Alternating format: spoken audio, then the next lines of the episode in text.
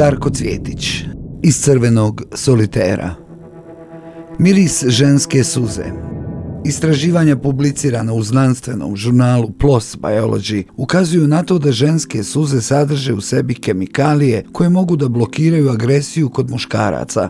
Rezultati istraživanja koje je objavljeno na nekom znanstvenom institutu pokazali su da mirisanje ženskih suza dovodi do smanjenja moždanih aktivnosti u predjelu koji je nadležan za agresiju, što pak rezultira miroljubivim ponašanjem.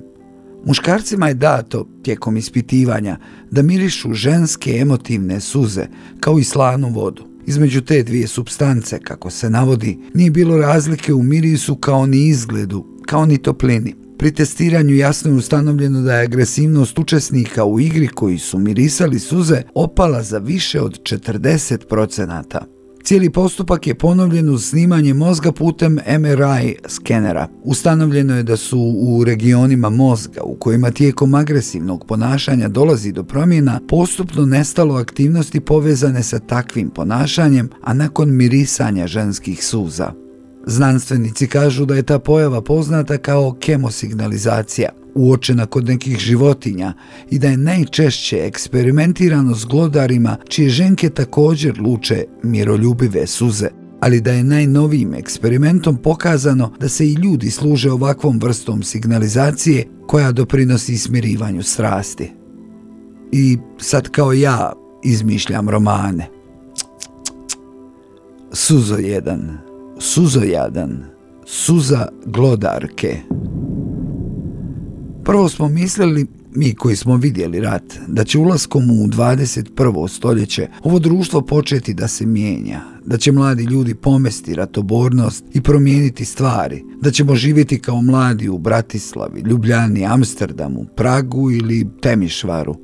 Ali novoelitni posljeratni vladari shvatili su da moraju odškolovati sebi mladost i to tako da će ih zavezati u sobi s našom istinom i podučiti – To je nemoguće. Drugo smo mislili. Mladost neće dozvoliti potpunu devastaciju elementarne pameti i bogatstva rođene zemlje, mislim na blato i ilovaču, a ne na nacionalnu ograđenost.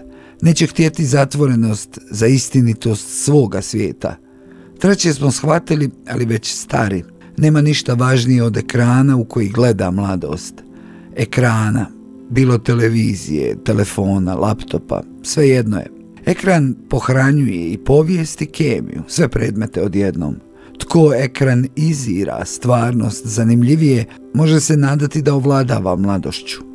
Potpuno povjerujući ekranu, mladi masovno odlaze zagledani u ekran, stari ostaju zgroženi količinom nasilja, primitivizma, opće paklene pomoranče premalo grljenja, izuzev na rastancima i premalo ženskih suza na nosnicama agresivnih ekranoratnika.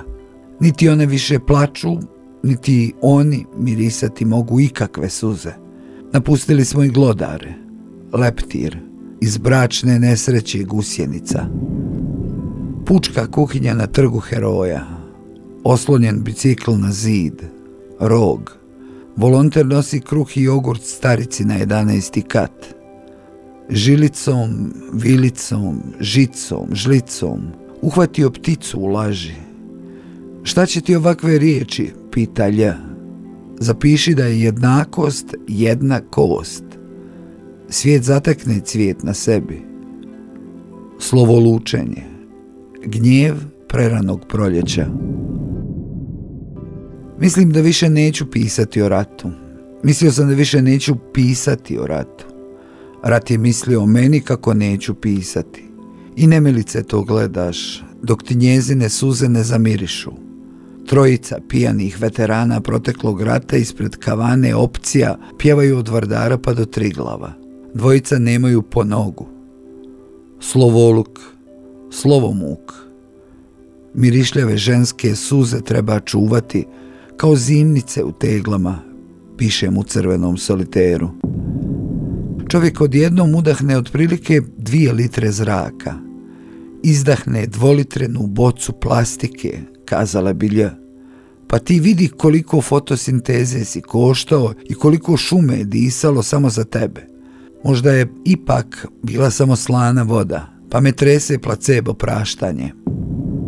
Danas smo u školi specijalno pričali o ljudima.